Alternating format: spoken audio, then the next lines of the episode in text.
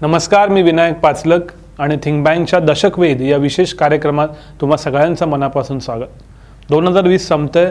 दोन हजार वीस कसं गेलं याच्याविषयी फार काही बरं बोलायला नसलं तरी दोन हजार वीस संपते याचा अर्थ एक दशक संपतंय आणि नवीन दशकामध्ये आपण जातोय. सो या दशकात गेल्या दशकात काय घडलं आणि येणाऱ्या दशकात आपल्याकडून आपल्याला काय अपेक्षित आहे काय घडू शकतं याच्याविषयी आपण वेगवेगळ्या क्षेत्रातल्या तज्ज्ञांशी गप्पा मारतो आणि त्यातलीच एक महत्त्वाची मुलाखत आज आहे. ती म्हणजे डॉक्टर सुहास पळशीकर सरांची. सर तुमचं मनापासून स्वागत थिंक बँक नमस्कार नमस्कार. सरांचे वेगवेगळे व्हिडिओ थिंक बँकवरती आले ते लोकांना आवडले हे तुम्हाला माहीत आहेच. तुम्ही ते अजूनही जाऊन बघू शकता. पण सर ज्येष्ठ राजकीय विश्लेषक आहेत विविध ठिकाणी लिहितात आणि महाराष्ट्राला परिचित अत्यंत नाव आहे. त्यामुळं फार वेळ न घालवता कारण मला खूप बोलायचं आहे आज वेगवेगळे प्रश्न विचारायचे आहेत. मी सरांच्या मुलाखतीला सुरुवात करतो. सर माझा पहिला प्रश्न असा आहे की कोणतंही दशक जेव्हा आपण बघतो तेव्हा काही ठराविक घटनांनी किंवा एखाद्या घटनेने ते लक्षात राहतं. आणि मग पुढचे कित्येक वर्ष त्यांचीच म्हणजे त्याचा रेफरन्स दिला जातो. असं आपण समजा या गेल्या दशकाकडे बघितलं तर कोणती घटना किंवा कोणत्या घटनांचा संच आहे की ज्यानं हे दशक घडलं असं तुम्हाला वाटतं? खरं कसं आहे दशक हा कालगणनेचा भाग आहे. हो. राजकारणाचा जर विचार केला तर कदाचित दशकाला काही महत्त्वही नसेल. हं. म्हणजे समजा भारताच्या राजकारणाचा विचार केला तर ते चौदापासनं दशक सुरू झालं का? हं. किंवा त्याच्यामागे जायचं झालं तर ब्याण्णव. दोन हजार दोन हं. टप्पे होते हो पण तरी कालगणनेप्रमाणे जर या दशकाचा विचार करायचा तर आत्ता जे वर्ष संपतं आहे त्या वर्षाने जो सामाजिक सांस्कृतिक सगळ्याच क्षेत्रांमध्ये हाहाकार माजवला तो विसरता येणार नाही. कदाचित आपल्यापैकी अनेकांना असं वाटेल की याचा राजकारणाशी काय संबंध आहे. पण मागे तुम्हाला आठवत असेल तर आपण पॅन्डेमिक चालू असताना एकदा चर्चा केली होती. राईट आणि त्याच्यात हा मुद्दा आला होता की ह्याचा केवळ या वर्षापुरता किंवा अर्थव्यवहारांपुरता संबंध नाही आहे तर माणसं एकमेकांशी कशी संबंध ठेवणार आणि त्याच्यातून सार्वजनिक जीवन कसं घडणार? ह्याच्याशी या महामारीचा किंवा पॅन्डेमिकचा संबंध आहे. त्यामुळे जर उलटीकडनं विचार करायचा तर मी म्हणेन की पॅन्डेमिक. एकोणीसशे एकोणीसच्या प्लेगनंतर स्पॅनिश फ्ल्यूनंतर. प्लेग नाही स्पॅनिश फ्ल्यू स्पॅनिश फ्ल्यूनंतर जगाने अनुभवलेली महत्त्वाची घडामोड आहे. त्याच्यापासून राजकारण अलिप्त राहू शकत नाही आणि म्हणून हे वर्ष महत्त्वाचं आहे हं. दुसरं जर भारतापुरता विचार करायचा झाला तर अर्थातच मी म्हटलं त्याप्रमाणे मोदी हो आणि भारतीय जनता पक्ष. यांचा दोन हजार चौदामध्ये झालेला उदय हं. या दशकातलं सगळ्यात महत्त्वाचं एक घडामोड म्हणून पाहावं लागणारं असं आहे याचं कारण त्याचा परिणाम पुढची दहा वर्ष राहणार आहे तो संपणार नाही आहे. त्यामुळे निदान या दोन गोष्टी सुरुवातीला मला असं वाटतं लक्षात घ्यायला लागतील बरोबर तुम्ही जो उल्लेख केलात की मोदी आणि भाजपचा उदय आणि जवळपास पंचवीस वर्षानं लोकसभेत एका पक्षाला बहुमत मिळणं. आणि सलग दोनदा मिळणं तर म्हणजे हा फार क्रिटिकल इंटरेस्टिंग मुद्दा आहे की कदाचित दोन हजार चौदाला दशक चालू झालं का असाही विचार राजकीय परिभाषेत करावा लागेल.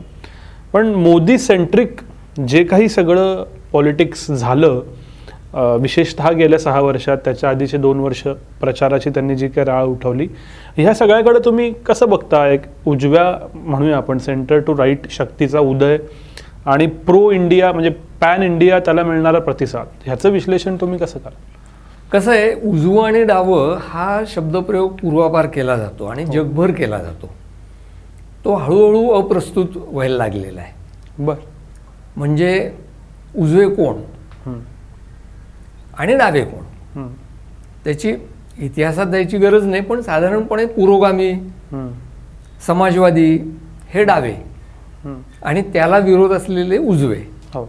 भारतामध्ये केवळ एवढंच करून चालणार नाही. आणि त्यामुळे तुम्ही जेव्हा उजवे म्हणता तेव्हा त्या शक्ती ह्या ज्यांना धर्मनिरपेक्षता विरोधी ओके. किंवा जमातवाद विरो वादी असं म्हणता येईल अशा शक्ती त्यांचा उदय होणं हे सुद्धा उजव्या शक्तींच्या उदयात एक येतं.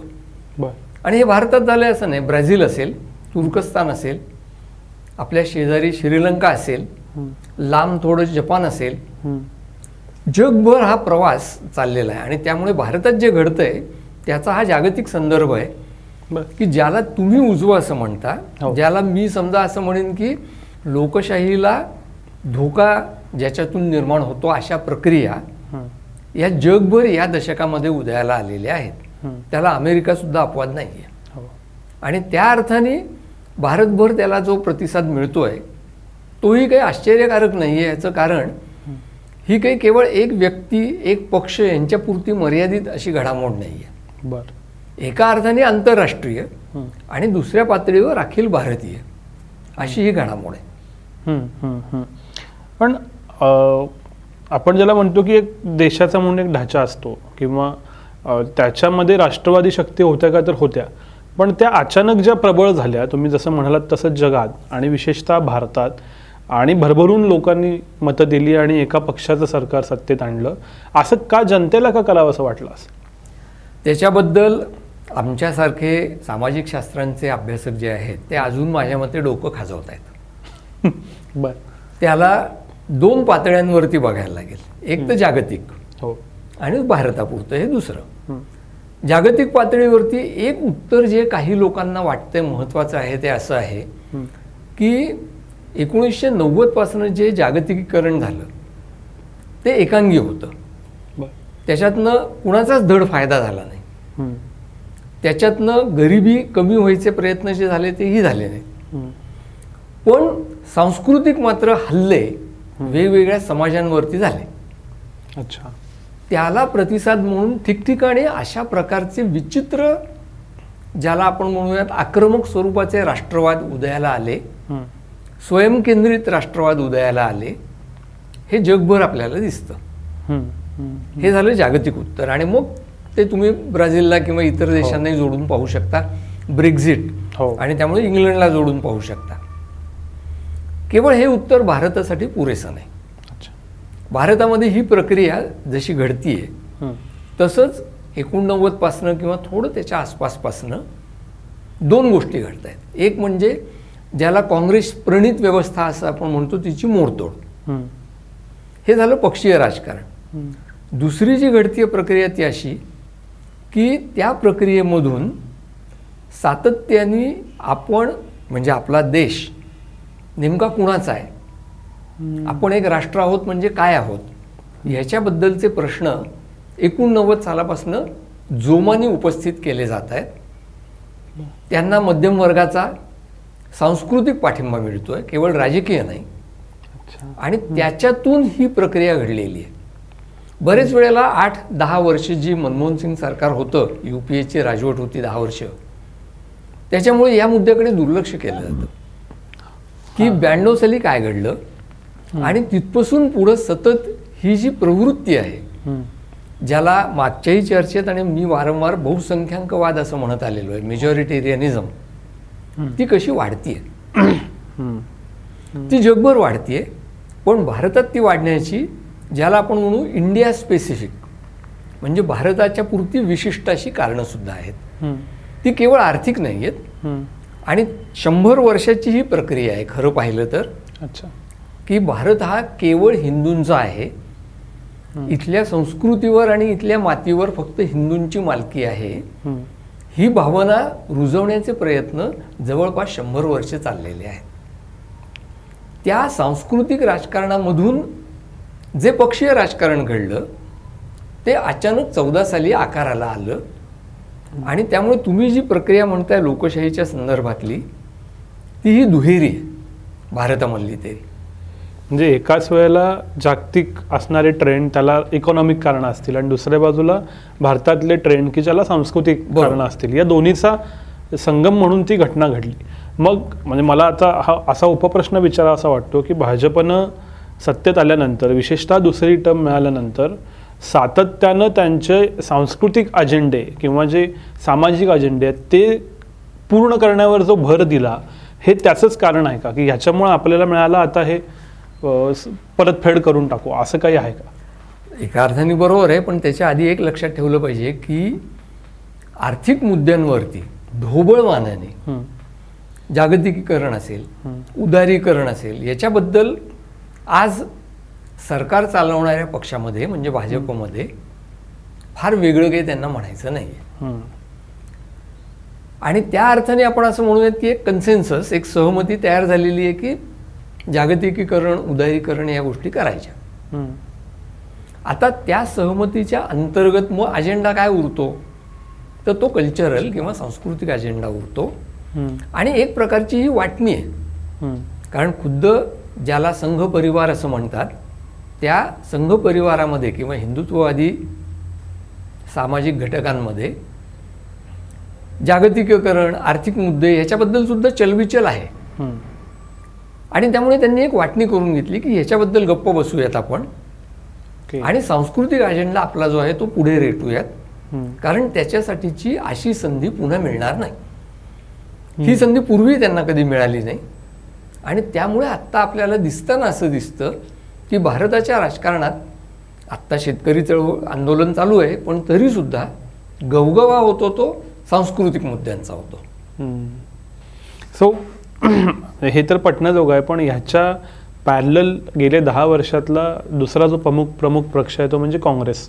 खरं तर दोन हजार अकरा बारा साली जी आंदोलनं चालू झाली तिथूनच असं म्हणतात की काँग्रेस शेलमध्ये गेला आणि अजून तो काही बाहेर आलेला नाही. तर एक काळ असा होता की जेव्हा काँग्रेस सिस्टीम असं म्हटलं जायचं की विरोधी पक्षच नाही गल्ली ते दिल्ली आपल्या भाषेत म्हणजे पंचायत समितीपासून ते प्रधानमंत्र्यांपर्यंत सगळीकडं काँग्रेस. ही परिस्थिती तुम्ही म्हणाल तसं टप्प्याटप्प्यानं कमी होत गेली आणि पण आता कुठंच काँग्रेस सापडत नाही का काय? म्हणजे हाताच्या बोटावर मोजण्या इतपत राज्य आणि खालची थोडीशी विश्विषित ज्याला आपण म्हणतो किंवा अशी झालेली यंत्रणा तर हे काँग्रेसचं गेल्या दहा वर्षात असं का झालं आणि त्याचं कारण काय?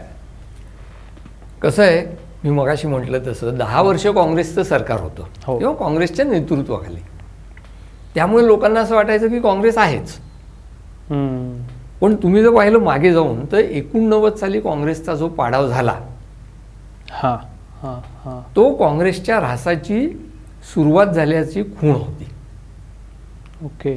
त्याच्यानंतर काँग्रेसने डोकं वर काढलेलंच नाही आहे सरकार आली काँग्रेसची. एक्क्याण्णव साली नरसिंहराव. हो. चार साली परत मनमोहन सिंग. ही. सरकार आली.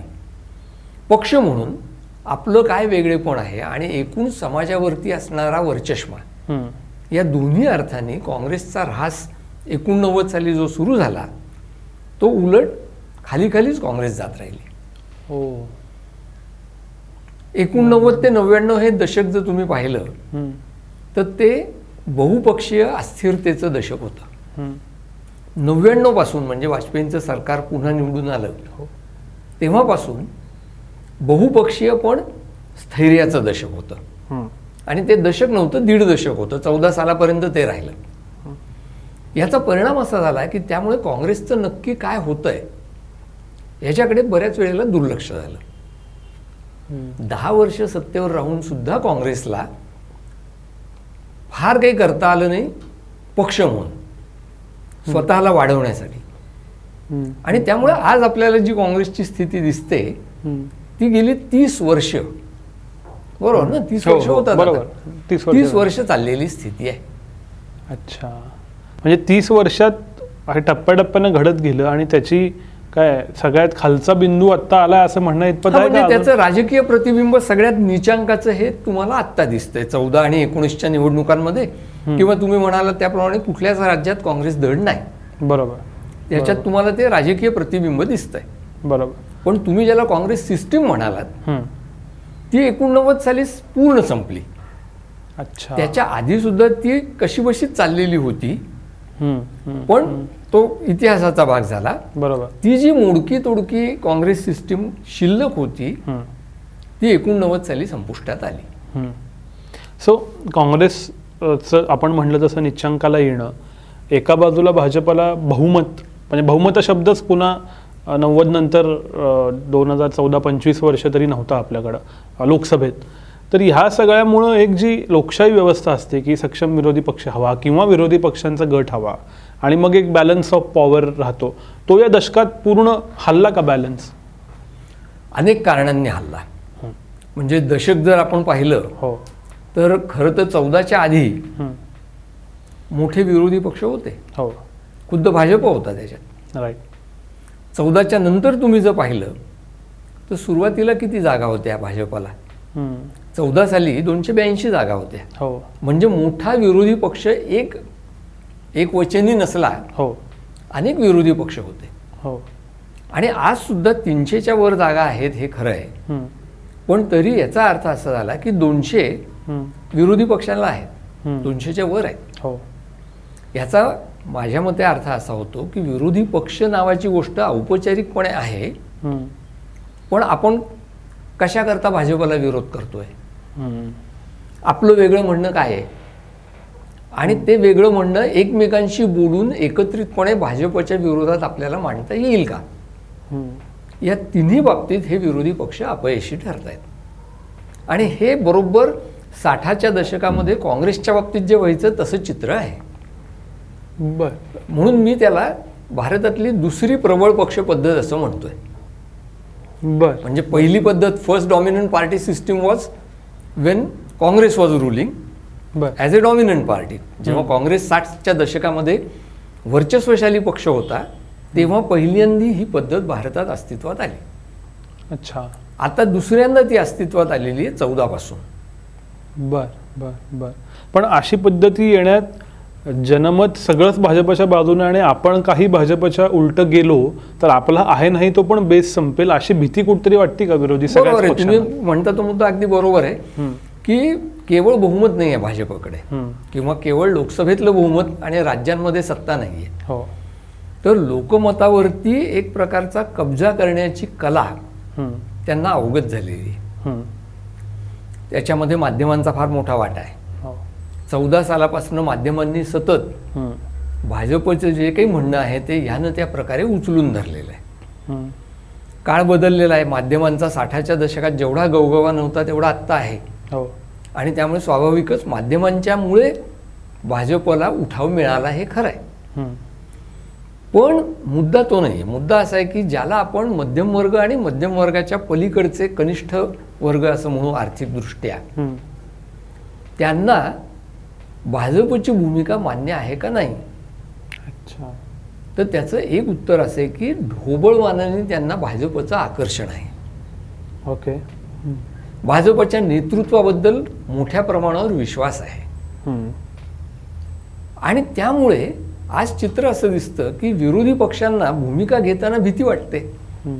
की आपण जर भाजपचीच भूमिका घेतली तर आपण विरोधी पक्ष कसे?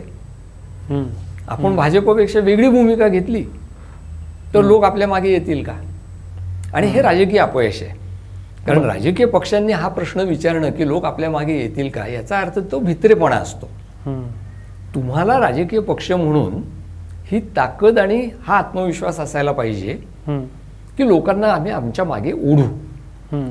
ते आमच्या मागे लोकांना ओढू. ही आकांक्षाच मुळी महत्वाची आपले राजकीय पक्ष विसरायला लागलेले अच्छा. आणि हे मी काँग्रेसपुरतं म्हणत नाहीये. तुम्ही कोणताही पक्ष घ्या. एक तर ते आगं आगं म्हशी म्हणतात तसं. भाजपच्या भूमिकेच्या मागे जातात. किंवा गप्प बसून आपापल्या राज्यांमध्ये काहीतरी करून सत्ता टिकवण्याचे प्रयत्न करतात. द्रमुक हा पक्ष जर सोडला आत्ता ह्या घडीला बर. तर असा राजकीय पक्ष प्रादेशिक पातळीवरचा तुम्ही दाखवा. की जो ठामपणे वेगळ्या भूमिका घ्यायला आज तयार आहे. आणि द्रमुकही त्याची भूमिका हळूहळू बदलतोय. अरे बा म्हणजे जी द्रविडवादी भूमिका आहे ती भूमिका तो सोडायला हळूहळू तयार होईलच. पण असा कोणता पक्ष आहे? Trinamool Congress Y S R रेड्डींची Congress तुमचे तेलंगणचे जे नेते आहेत त्यांची काँग्रेस तेलंगणा राष्ट्र समिती. तेलंगणा राष्ट्र समिती राईट कोणता पक्ष असा आहे की ज्याच्याकडे स्वतःची वेगळी भूमिका आहे? महाराष्ट्रामध्ये मोठ्या गाजावाजा करून महाविकास आघाडी शिवसेनेने आणली. हो. मुख्यमंत्रीपद मिळवलं. शिवसेनेला सारखं ओरडून काय सांगावं लागतंय? की आम्ही हिंदुत्ववादी आहोत. हो. आम्ही हिंदू आहोत पण हिंदुत्ववादी नाही. असं म्हणायची त्यांची हिंमत नाही आहे आणि ह्याचं कारण लोकांना कन्व्हिन्स करण्यासाठी लागणारी ताकद प्रादेशिक पक्षांनी आपापल्या राज्यांमध्ये सुद्धा गमावलेली आहे. त्यामुळे याला पॉलिटिकल फेल्युअर असं जे म्हणतात की राजकीय पक्षांना एक सेन्स असावा लागतो की आपण राजकारण करत असलो तर वेगळं राजकारण म्हणून काय करायचं? तो नसणं आणि दुसऱ्या बाजूला तो सेन्स अत्यंत टोकदार पद्धतीने असणं भाजपला. अशी व्यस्त परिस्थिती भारतात आत्ता आहे. बरोबर. नाही हे खरं तर खूप छान एक्सप्लेनेशन आहे. पण याच्यात एक मुद्दा मला अजून जाणवला. तुम्ही जो उल्लेख केलात की माध्यमं म्हणजे भाजपचं सरकार यापूर्वीही आलं किंवा वेगवेगळ्या राज्यात येत होतं. पण एक जो नॅरेटिव्ह असतो म्हणजे ओव्हरऑल समाजाचा म्हणून नॅरेटिव्ह असतो इंटेलिजन्शियाचा असतो तो कायम लिबरल काही जण म्हणतात लेफ्ट लिबरल असा राहिला. तर हा जे विचार प्रवाहांच्याचं जे उजवं होणं आहे म्हणजे सगळी माध्यमं थेट कमी अधिक प्रमाणात उजवी भूमिका घेत आहेत. अ, माझे मी ज्या कॉन्टेक्समध्ये उजवं या मुलाखतीत समजतोय त्या किंवा विचारवंतांना उजव्या जास्त स्कोप मिळतोय. तर ही जी उजवीकडे सरकणं नॅरेटिव्हचं आहे ह्याच्याकडे तुम्ही कसं बघता? पुन्हा मोठं उत्तर द्यायला लागेल. एक भाग. त्याच्यातला असा आहे की हे जे सरकणं आहे हां. ते नव्वदच्या दशकापासून सुरू झालेलं आहे. समाजाचं. आणि त्याच्यात माध्यमही आली. हो. म्हणून मी दोन हजार चार साली एक छोटा लेख लिहिला होता त्याच्यात असं म्हटलं होतं की भारतातल्या एकूण सार्वजनिक आणि राजकीय जीवनाची. ज्याला मिडल ग्राउंड असं मी इंग्रजीत म्हटलेलं आहे हो. ते सरकलंय. तुम्ही जे म्हणताय हो, सरकणं हो. त्याच्यातली गंमत ही आहे. की कशाला मध्यम मार्ग म्हणायचं ह्याचीच कल्पनामुळे सरकलेली. हो. हा एक भाग झाला. दुसरा भाग तुम्ही जो माध्यमांबद्दल म्हणताय त्याच्याबद्दल असा आहे की माध्यमांचं अर्थकारण बदललं. आणि लेफ्ट लिबरल असली पाहिजेत माध्यमं असा नाही आहे मुद्दा चाललेला. माध्यमांनी जे असायचं ते असावं आणि माध्यमं ही नेहमी श्रीमंतांच्या आणि उद्योजकांच्या हातात असतात. त्यामुळे ती लेफ्ट लिबरल असायचं काही कारण नाही. लेफ्ट तर नाहीच नाही. पण माध्यमांचं काम काय आहे दोन कामं आहेत एक म्हणजे फॅक्ट्स सांगणं वस्तुस्थिती सांगणं. सरकार जे तुम्हाला गाळून देईल ऐतं त्याला वस्तुस्थिती म्हणत नाहीत. हम्म. वस्तुस्थिती म्हणजे तुम्ही जाऊन ती शोधायची आणि सांगायची. नंबर दोन माध्यमांचं काम जे असतं ते म्हणजे सत्ता ज्यांच्याकडे असते. त्यांच्या चुका दाखवायच्या. हे माध्यमांचं काम आहे. तुम्ही जर आजची माध्यमं पाहिली तर ते काँग्रेसच्या चुका दाखवताना अत्यंत निर्भय असतात. धाडशी असतात. सरकारच्या चुका दाखवायला कोणी पुढे येत नाही. सत्याहत्तर पंच्याहत्तर साली भारतात जेव्हा आणीबाणी आली होती त्यावेळेला बरीचशी माध्यमं गप्प बसली. फार थोड्यांनी आवाज उठवला. आत्ता भारतामध्ये आणीबाणी नाही आहे पण तरी माध्यमं सरकारला घाबरत आहेत. आणि ती घाबरण्याचं कारण सरकारी यंत्रणांचा भारतात पूर्वी झाला नाही एवढा दुरुपयोग होतोय हे जितकं खरं आहे. तितकंच रिस्क घेऊन धोका पत्करून माध्यम म्हणून आपली प्रतिष्ठा उंचावण्याची तयारी जवळपास कोणत्याही माध्यमाकडे नाही आणि मी जेव्हा माध्यम असं म्हणतो तेव्हा दोन्ही म्हणजे प्रिंट आणि इलेक्ट्रॉनिक दूर काय टेलिव्हिजन हो. दूरचित्रवाणी या दोघांबद्दल मी हे बोलतोय. या दोन्हीमधून जेवढं म्हणून सरकारचा प्रचार आपल्याला अधोरेखित करता येईल तेवढा करायचा असा प्रयत्न सातत्याने जर चाललेला असेल. तर समाज मनावरती त्याचा परिणाम होणं स्वाभाविक असतं कारण पब्लिक ओपिनियन हे काही आपोआप घडत नसतं. लोकमत घडतं ते कोणत्या प्रकारचं तुम्ही वापरलेला शब्द जो आहे नॅरेटिव्ह हो कोणत्या प्रकारचं एक कथानक समाजामध्ये प्रचलित केलं जातं. त्याच्यावरती समाजाचं लोकमत ठरत असतं. ते या दशकाची सुरुवात जेव्हा झाली. आणि मला असं वाटलं होतं की दशकाच्या शेवटापेक्षा तुम्ही सुरुवातीकडे जाल हो तिथपासून तुम्ही पहा अकरा साली या दशकाची जी सुरुवात झाली. तीच मुळे भारतामध्ये माध्यमांनी अशा प्रकारची एकांगी एकतर्फी भूमिका घेऊन.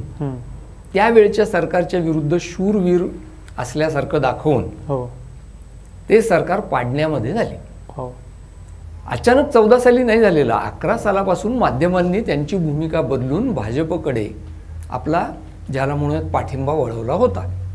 तो थेट भाजपकडे सुरुवातीला दिसत नव्हता. त्यामुळे लोकांना वाटत होतं की माध्यमं ही अण्णा हजारे आणि अरविंद केजरीवालांच्या चळवळीला पाठिंबा देत आहेत. हो. पण नॅरेटिव्ह बदलणं जे आहे ते अकरा सालापासून सुरू झालं होतं. बरोबर. त्याची परिणती चौदा साली झाली. ती राजकारणात झाली. पण आज दहा वर्ष झाल्यानंतर अशी वेळ आलेली आहे की कोणीतरी. या दहा वर्षात भारतातल्या माध्यमांनी किती अंगचोरपणा केला. किती भित्रेपणा दाखवला. आणि किती आळशीपणा दाखवला. असे तीन पुस्तकं लिहिता येतील एवढी भारतातल्या माध्यमांची गेल्या दहा वर्षातली कामगिरी आहे खरं आहे. मी तो शेवटी मुद्दा ठेवलेला की दोन हजारचं अकराचं आंदोलन आणि वीसचं आंदोलन. पण त्याच्या आधी म्हणजे त्या प्रश्नाकडे यायच्या आधी मला एक मुद्दा असा तुम्हाला विचारायचा आहे की एक पक्ष किंवा एक यंत्रणा माध्यमं जनमत विरोधी पक्ष या सगळ्यांना काय म्हणू एक प्रकारे काबूत ठेवते नॅरेटिव्हवर कंट्रोल मिळवते आणि इलेक्शन जिंकण्याचं एक वेगळंच मेकॅनिझम उभं करते की जे काय पन्ना प्रमुख असेल आणि काहीतरी असेल. म्हणजे असं तर पूर्वी तरी ऐकलं नव्हतं. तर या सगळ्यात भारताचं एक पॉलिटिकल ग्रामर जे असतं तेच बदललं का या दशकांना? हा कसं आहे भारतात राजकारणाची भाषा बदलली. हं, भाषा बदलली की तुम्ही ज्याला ग्रामर म्हणता ते व्याकरण बदलतं. बरोबर. भाषेगणिक व्याकरण बदलतं असं जर मानलं तर आपल्याला मुळात हे लक्षात ठेवायला लागेल की भारतातल्या राजकारणाची भाषा बदलली. हं, भाजपने ती बदलली का? हं, तर हो आणि नाही हे दोन्ही लक्षात ठेवा. भाजपने बदलली हे खरं आहे पण त्याच्या आधीच्या दहा वर्षात सुद्धा ती बदलत होतीच. हं, माध्यमांच्या वरती अतिरेकी अवलंबून राहणं प्रतिमांची निर्मिती करणं आणि त्याच्या आधारे राजकारण करणं. इंदिरा गांधींनी ते थोड्या प्रमाणावर केलं. पण इमेज बिल्डिंग राज्या राज्यांमध्ये झालेलं आहे. हे काही केवळ केंद्रात झालेलं नाही आहे हं, आणि त्या इमेजच्या आधारे म्हणजे महाराष्ट्रात पंच्याण्णव साली जेव्हा सत्ता बदलली हो. तेव्हा त्याच्या पाठीमागे दहा कारणं असतील. पण त्या दहा कारणांच्या वर महत्त्वाचं कारण जे होतं ते इमेज बिल्डिंगचं होतं. बरं. शिवसेना प्रमुखांनी त्यावेळेला स्वतःची जी इमेज तयार केली त्या इमेज बिल्डिंगमधून पंच्याण्णवला कलाटणी मिळायला मदत झाली. आणि त्यामुळे हो तुमचं म्हणणं बरोबर आहे की हे भारतीय जनता पक्षाने पुढचं काम केलं. ते म्हणजे ज्याला तुम्ही व्याकरण म्हणताय ते बदललं. म्हणजे काय केलं त्यांनी? तर एक इलेक्शनचं मशीन कसं असावं याचे वेगवेगळे प्रयोग सुरू केले. बरोबर. होलोग्रामच्या माध्यमातून प्रचार करणं व्हॉट्सॲपवरनं प्रचार करणं हं, एका बाजूला म्हणजे टेक्नॉलॉजी. हो. दुसऱ्या बाजूला पन्ना प्रमुख ज्याचा तुम्ही उल्लेख केलात की तुमचे कार्यकर्ते जे आहेत त्यांना त्या त्या एका शंभर लोकांची किंवा दोनशे लोकांची जबाबदारी देणं. की त्यांनी त्यांच्याशी संपर्क साधायचा. हं, सगळे प्रयोग जर तुम्ही पाहिलेत आणि मग अर्थातच त्याच्यावर नेतृत्वाची भाषा. हो. एकटे मोदी नाही. तर मोदींची भाषणं आणि पन्ना प्रमुखांचं काम ही मोठी साखळी आहे. आणि ती साखळी तयार करण्याचं श्रेय एक नवं राजकारण तयार करण्याचं श्रेय हे भाजपला द्यायलाच पाहिजे. दोन हजार अकराला साधारणतः ते आंदोलन ज्यांना लोकपालाला गती मिळत गेली मग तुम्ही म्हणालात तसं ते एक माध्यमांच्या सहकार्यानं एक देशव्यापी नॅरेटिव्ह उभं राहिलं. वेगवेगळे कोण मान्य करतं नाही असे स्कॅम्सची चर्चा प्रचंड गतीनं दहाच्या सुरू एंडला आणि मग वाढतच चाललेली होती. या आंदोलनानं खरं तर या दशकाच्या सोशिओ पॉलिटिकल घटनांची सुरुवात झाली. आणि आज आपण बोलतोय हे वर्ष संपेपर्यंत सुद्धा शेतकरी आंदोलन पेटलंय आणि ते तसंच राहील असं आत्ता तरी दिसतंय. ही दोन आंदोलनांच्या मध्ये भारतीय लोकशाही म्हणून म्हणजे हे राजकारण वगैरे तर त्याचे भाग आहेत भारतीय लोकशाही म्हणून आपण कसा प्रवास केला? पहिलं आंदोलन जे आहे हो. ते एका अर्थाने पोकळ आंदोलन होतं. माध्यमांना आणि मध्यम वर्गाला आवडणाऱ्या मुद्द्यावर होतं. भ्रष्टाचार. हो. हा एक ज्याला आपण म्हणूयात अमूर्त मुद्दा असतो. हं, आणि तो सगळीकडे असतो.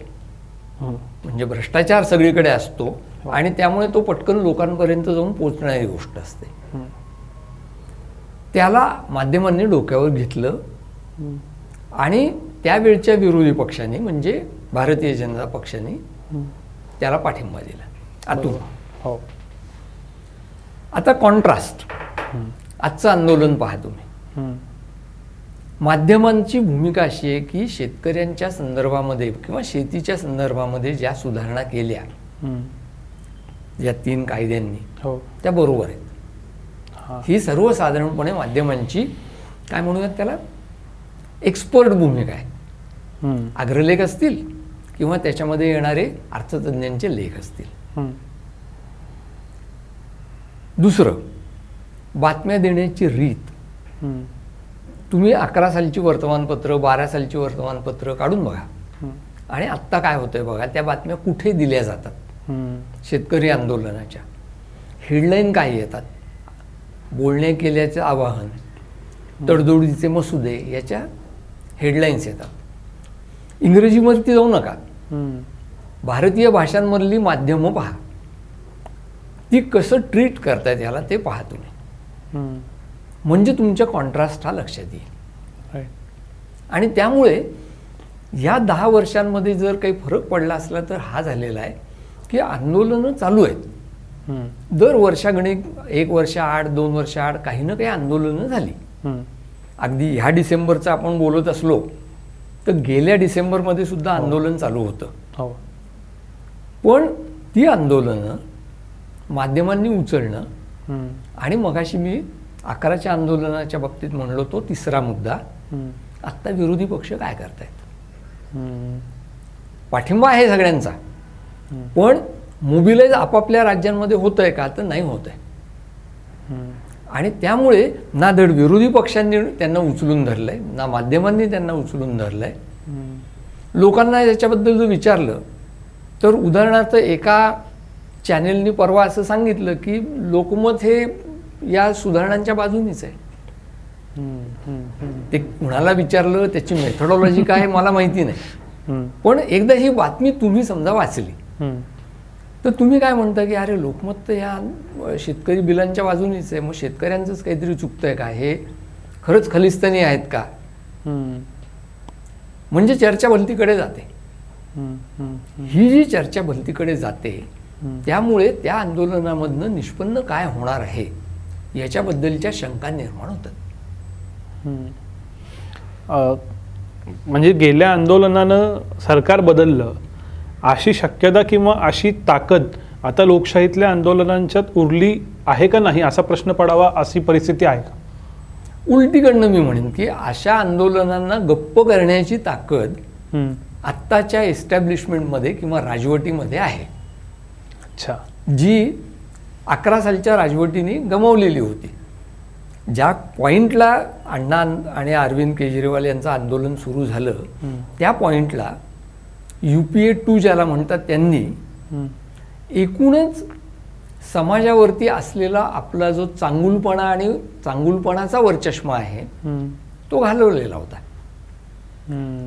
त्यामुळे कारवाया करून सुद्धा ते आंदोलन थांबवणं त्यांच्याच्याने जमलं नाही. आत्ताच्या घडीला आंदोलन जेव्हा होतंय त्यावेळेला हे लक्षात घेतलं पाहिजे की मनमोहन सिंग सरकार जेव्हा त्याच्या स्वतःच्या करिअरच्या अगदी लो पॉईंटला होतं तेव्हा आंदोलन झालं. आत्ताचं सरकार त्याच्या करिअरच्या एका अर्थाने हाय पॉईंटला आहे. कॉन्फिडन्सच्या दृष्टीने कर्तबगारीच्या दृष्टीने त्यांना हवं ते करण्याच्या दृष्टीने. अशा वेळेला ते आंदोलन होत आहे आणि म्हणून या आंदोलनाच्या पुढे असलेलं आव्हान आव्हान हे जास्त मोठं आहे. आत्ताच्या आंदोलनापुढे की त्यातनं काही निष्पन्न होईल का खरोखरच. कदाचित हे शक्य आहे की जानेवारी महिन्यामध्ये ही मुलाखत तुम्ही जेव्हा दाखवणार तोपर्यंत तडजोड होईल. तडजोड झाली तर असं दिसेल की शेतकऱ्यांचा विजय झाला. पण तो विजयसुद्धा तात्कालिक आणि वरवरचा असेल अशी मला भीती वाटते. याचं कारण मुळात राजवट हल्लेली नाही आहे आणि राजवट हल्ल्याशिवाय आंदोलनांना यश येत नसतं तुम्ही चौऱ्याहत्तर सालचं जयप्रकाशांचं आंदोलन पहा. किंवा अकरा सालचं यांचं आंदोलन पहा. दोन्ही वेळेला मुळात राजवट आत्मविस्कळीत झालेली असते आणि त्यामुळे त्या राजवटीला धक्का देणं हे आंदोलनाला शक्य झालं. आत्ताचं आंदोलन भारतात ज्या पॉईंटला होतंय त्या पॉईंटला आत्ताची राजवट आणि मी फक्त राजवट म्हणतोय रेजिम म्हणजे केवळ पक्ष सरकार असं नाही तर हो. एकूण सिस्टीम ही पक्की आहे